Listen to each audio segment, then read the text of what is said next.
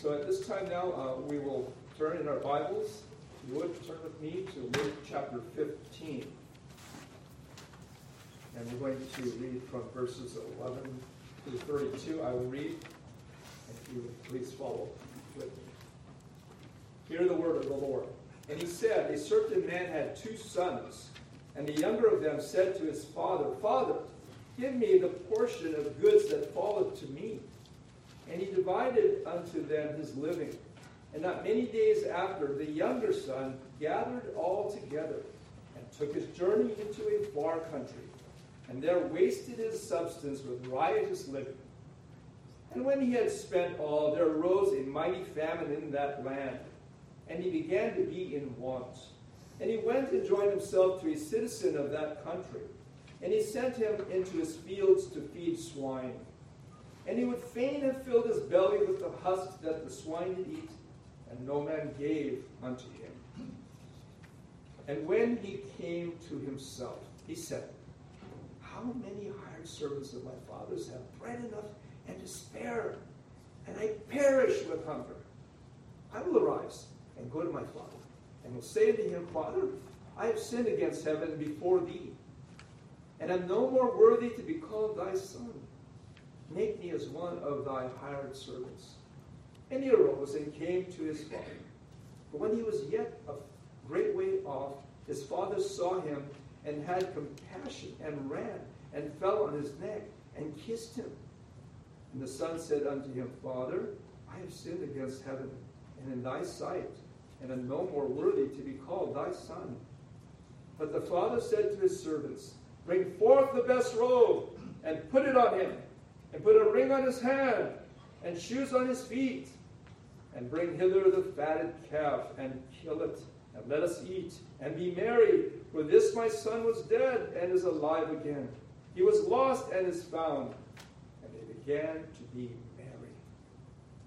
Now his elder son was in the field, and as he came and drew nigh to the house, he heard music and dancing. And he called one of the servants and asked what these things meant. And he said unto him, My brothers come, and thy father hath killed the fatted calf, because he hath received him safe and sound. And he was angry, and would not go in. Therefore came his father out and entreated him. And he answering said to his father, Lo, these many years do I serve thee, neither transgressed thou at any time thy commandment. And yet thou never gavest me a kid, that I might make merry with my friends. But as soon as this thy son was come, which had devoured thy living with harlots. Thou hast killed for him the fatted calf. And he said unto him, Son, thou art ever with me, and all that I have is thine. It was meet that we should make merry and be glad. For this thy brother was dead and is alive again, and was lost and is found. So there's the reading of God's word. Shall we pray? Father in heaven, we are grateful for this wonderful parable. In fact, this triad of parables, or one parable with three parts, however we want to cut it up. Lord, it is all one. Just as your plan of redemption and your work of salvation is one tapestry. Oh Lord, we are thankful for this story because it gives us hope. It gives us hope because ultimately we are this prodigal. We are the chief of sinners. And, oh Lord, we are thankful that you do not pass by the chief of sinners, the prodigal. In Jesus' name, amen.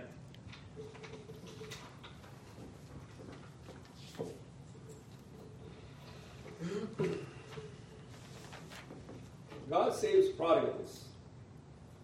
Verse 11, he said, and he said, a certain man had two sons. You've heard the tale of two cities. Well, this is the tale of two sons. But the fact is, it is not really a tale, but a true story of all of us. Because you see, we are all like both sons. Now, this, is, this may sound confusing, but just bear with me. We are all like both sons. We have a little of both in all of us, in you and in me. The younger son in the beginning and the elder son toward the end showed their true colors. How, in fact, each son was a proud, self centered, egotistical, arrogant, and selfish to the core individual. Now, the parable really is focusing on the younger son, the one we call the prodigal. And I'll explain what that means when we get to the verse that this is found in. But in verse 12, the younger of them said to his father, Father, give me the portion of goods that falleth to me. I want it in advance. And so the father did that, right? The younger of the two wanted an advance on his inheritance. He didn't want an advance, he wanted the whole thing that was coming to him. And he couldn't wait for his father to die to get it either. That would be too late. In those days, it was two thirds for the eldest, there are two sons in this case, as in this case, and a third for the second son.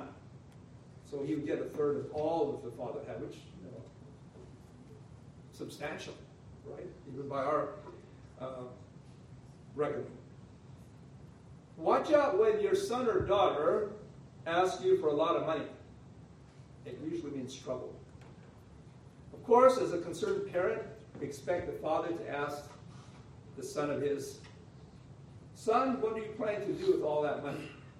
Invest it in your future?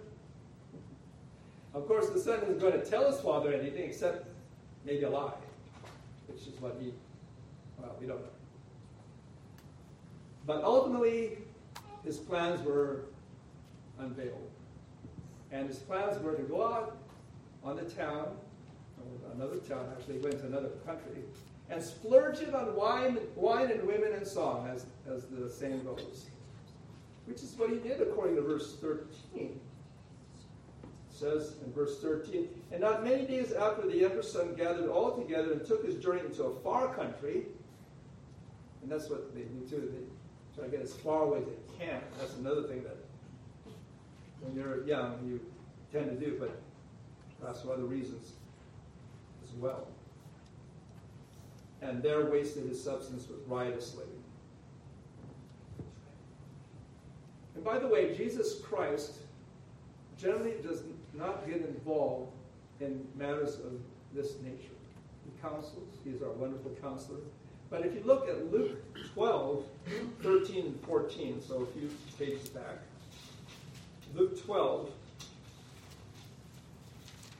13 and 14, it reads, And one of the company said unto him, Master, speak to my brother, that he divide the inheritance with me He said unto him, Man, who made me a judge or a divider over you?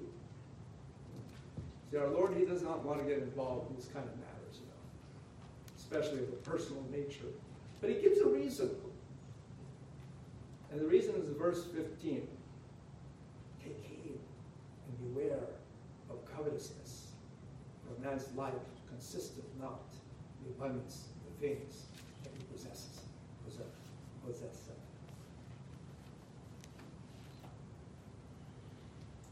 This is a fairly accurate description of how we all are spiritually, i.e., the audible Son. For our Creator has given us life and breath in all things, says the Scriptures. Same passage, passage goes on to say, And hath made of one blood all nations of men for to dwell on all the face of the earth, and hath determined the times before appointed, and the bounds of their habitation. Why? that we should seek the Lord. That we should seek the Lord. That's the purpose why we are made and put on this earth. What is the chief end of man? The chief end of man is to glorify God and to enjoy Him forever. And of course, beginning with our first parents, we failed God miserably in this venture with God. What do we do with these blessings? Well, let me go on to finish verse 27, which is that we should seek the Lord if haply they might feel after him and find him, though he be not far from every one of us. He's not far away. His mercies are over the whole earth, it says. His grace has come into the world in the person and work of our Lord Jesus Christ. He is not far away.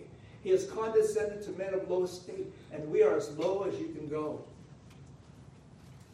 But what do we do with these blessings? Anything but bless God. And here's an example before our very eyes. Well, what happened after he got his loot? It may as well have been that. He, he robbed his father, he robbed the dignity of his home. Well, he ran away from home, it says in verse 13 that I've already read. He left home like those malcontent and thankless children of parents who can't get far away from their good parents who have done everything for them. Perhaps sometimes too much, you know what I mean. Riotous is, is the word. Riotous living in the, in the, in the uh, King James wasteful, desolate, prodigious, meaning wasteful. You can only go so long with this kind of lifestyle before you run out. No money in and only money out. Get the picture? And also, it's wanton living, as it says in verse 30, which hath devoured thy living with harlots. And that is a very, very strong pull, especially this flesh, in this flesh, especially men. And it sounds like the story of Joseph. Uh, that is the scenario in general. Uh, the famine over the whole earth is, is, is what happened in the time of Joseph in Genesis uh, 41. And the famine was over the face of the whole earth. And Joseph opened all the storehouses and sold unto the Egyptians. And the famine waxed sore in the land of Egypt, it says. However, in that instance, Joseph was a different son than the prodigal, who loved his father Jacob, who was separated from his father, who did not run from his father, and who loved his brothers. As the Lord said, love your enemies as yourself. Love your enemies as I have loved them. I allow my sun to shine upon the evil and the good, and the rain to fall on the just and the unjust. So love them. He did, and was a wise son. And was used to spare not only Egypt, but his family from famine in their land of Canaan. Now the profligate son tried to lift himself up by his own bootstraps. For the first time in his life, he tried working for a living. This is my conjecture. Verse 15. And he went and joined himself to a citizen of that country. And he sent them into his fields to feed swine. Now, I might add that yesterday I, I met a swine in the backyard of a family that we were doing visitation with. I was really taken aback. That was a beautiful swine. And it was probably days right before we arrived. You know, like everything was set for us for our visit, mine and Ron's. the Lord, the Lord does that to enhance uh, at least my spirits, if not the message. So he wasn't doing a good job. This this prodigal, he was not doing a good job. His first job, I might add. Perhaps some of the blame can be laid at the doorstep of dad for spoiling his sons, perhaps, when they were growing up, not giving them chores to do on the estate, you know, them earn their living like my dad. He, did let, he didn't give me my first car. He made me pay for it. My mother was so mad at him. But you know what? I learned a lesson from that. I ain't going to give my any cars to my son. Now she might try something, but I assure you, it won't be with my, uh, you know, stamp. anyway, um, I, we have a taste of that in the Philippines because we have maids there and servants, drivers. Men are generally drivers. You know, t- traffic is terrible in the Philippines. And so anyway, we have a little taste of that. But that, that is, you know, what families do and how they raise their kids, that's, that's another story for another time, okay?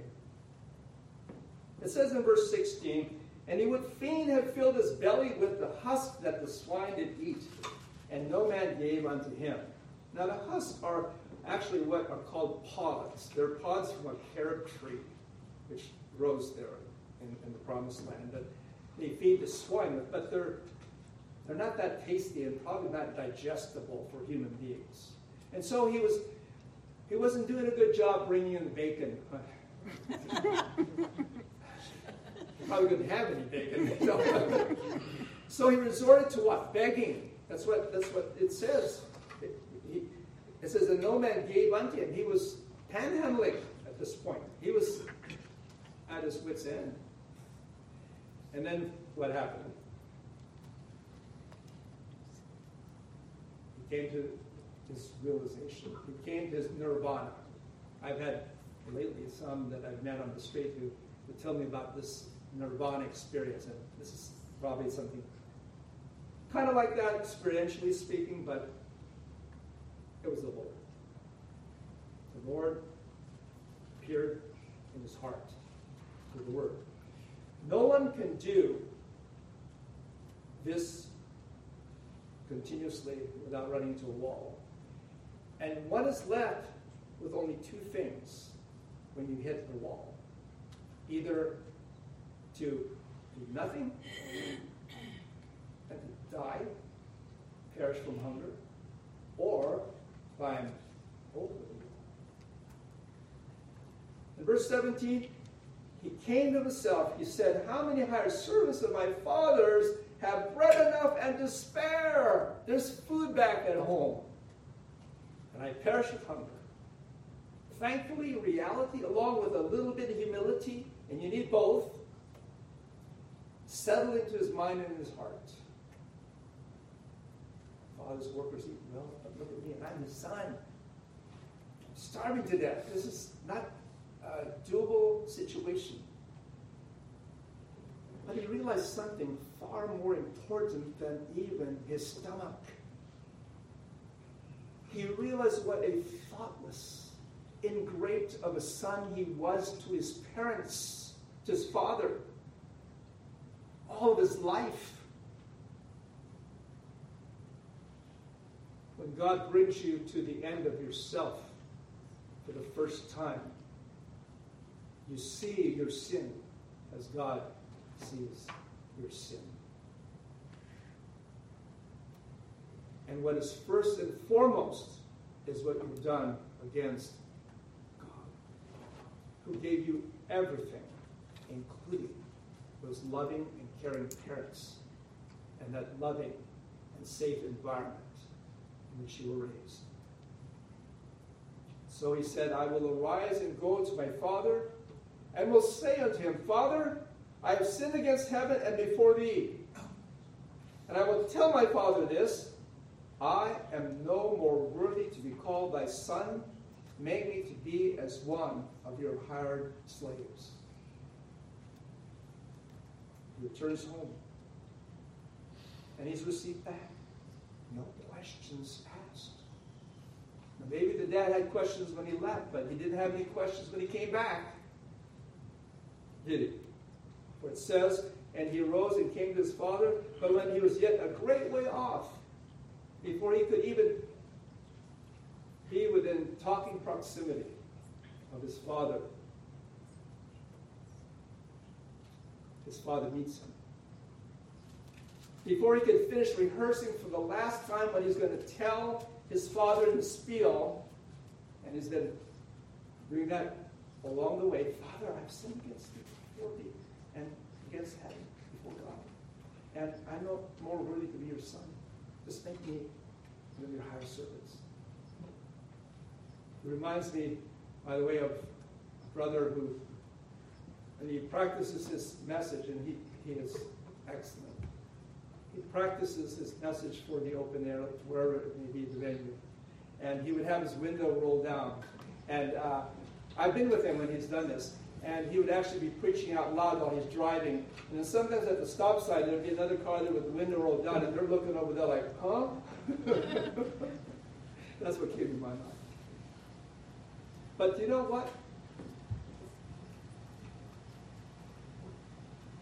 His father had been hoping and waiting and praying all this time, however long it was, we don't know, for this very day.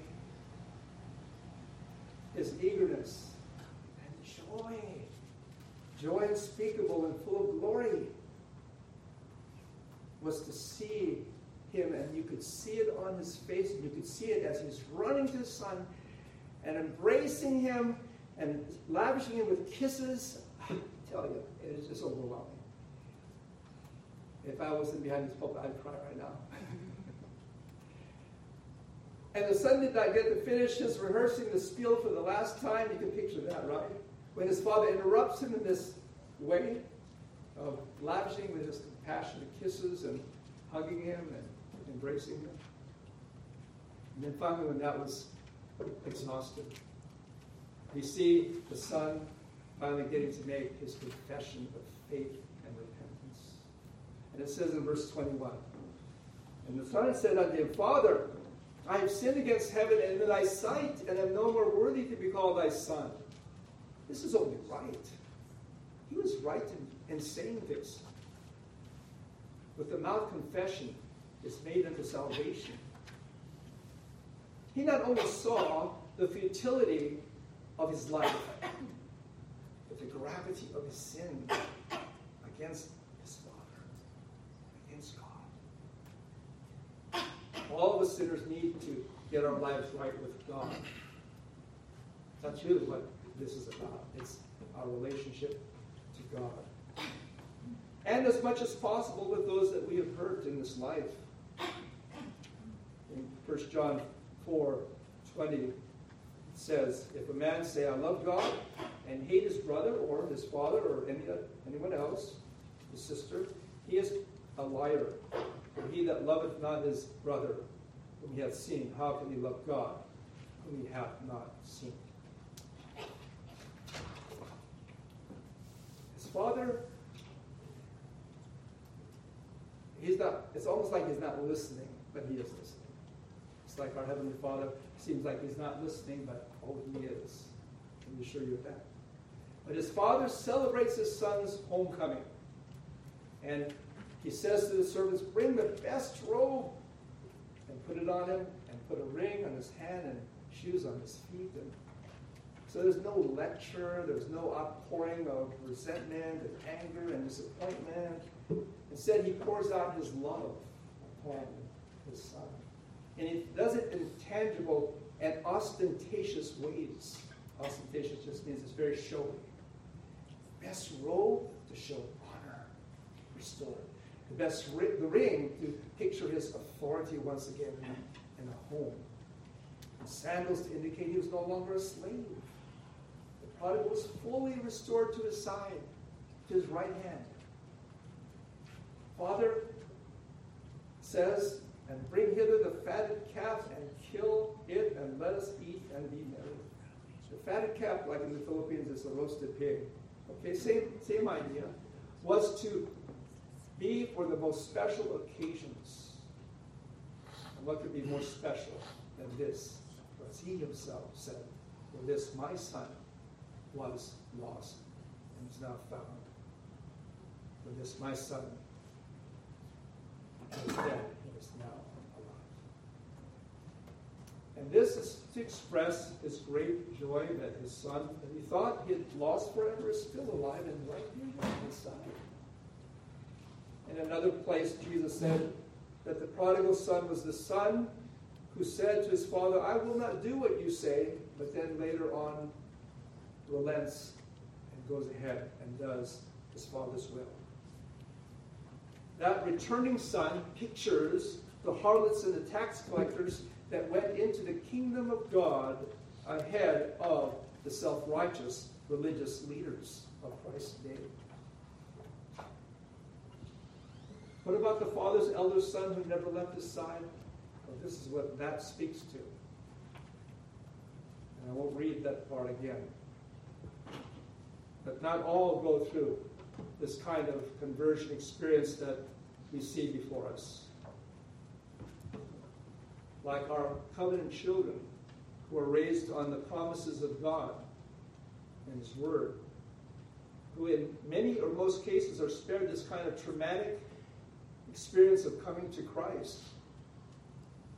Nevertheless, the Bible teaches that the heart is deceitful above all things and desperately wicked, and that includes in our children. And so we are not to presume upon the grace of God by thinking that just because they're born into a Christian home, or even that they grew up under the Word and prayer, that they are the Lord's, that they have made that personal commitment to Jesus Christ. That is not to be assumed. Because our children's hearts are the same way as ours. And that's why I believe that while not that God's people do not all go through this prodigal experience, but they go through something similar spiritually. Because, like the elder son, you may never leave the church must go through the spiritual journey that is required to be saved. And as I said already, the elder son represents the height of hypocrisy of the religious system of Christ's day, of the very ones that should have received him as Lord and Savior. The religious leaders are like those that are in the temple, the one which Christ calls his Father's house. Yet they show that they don't know the Father because they don't know the Son. They don't share in the Father's joy in redeeming broken sinners. There are those of whom Christ would say, These people draw nigh unto me with their mouths and honor me with their lips, and their heart is far from me. They have no true sense of sin their own. And thus, nothing to repent of. On the same token, they don't see the value in the repentance of those who do come to Christ. Ultimately, they have a form of godliness, but denying the power thereof. if they were never broken, by the way, God could break you too. But if they're never broken, like in the case of the younger brother. And they remain in their hardened state, and they will come to God the Father, through Jesus Christ, who said, I am the way, the truth, and the life. It will reveal that they were never one of His. And then will I profess unto them, I never knew you. Depart from me, the workers of iniquity. Finally, conclusion. The truth. The truth is all of us have a lot in common with both sons the elder son and the prodigal. And yet Paul says, For who hath made thee to differ from another? And what hast thou that thou didst not receive? Now, if you received it, why do you glory as if you did not receive it? It is only Jesus Christ that makes us become the transformed people of God that we are. If any man be in Christ, he is a new creation. All things are passed away. Behold, all things have become new. And in the end, when all is said and done, none of us will have anything to glory in or to boast of. Because it is a gift. So let us give glory where glory is deserved. Let us pray. Oh, Heavenly Father, we are thankful for your having worked in many of our lives in this very way. While the circumstances surrounding our conversion experience are not the same and have differences because of your providence in our lives, yet we can all identify with this story because the storyline is very comparable. It is God saving undeserving sinners. God, the holy, eternal, unchangeable God, showing us his unchangeable and eternal love in giving his Son as an atonement for our sins. And for this, we will ever be grateful to you. And we thank you, Lord, now for this opportunity to worship you and to praise your great and glorious name.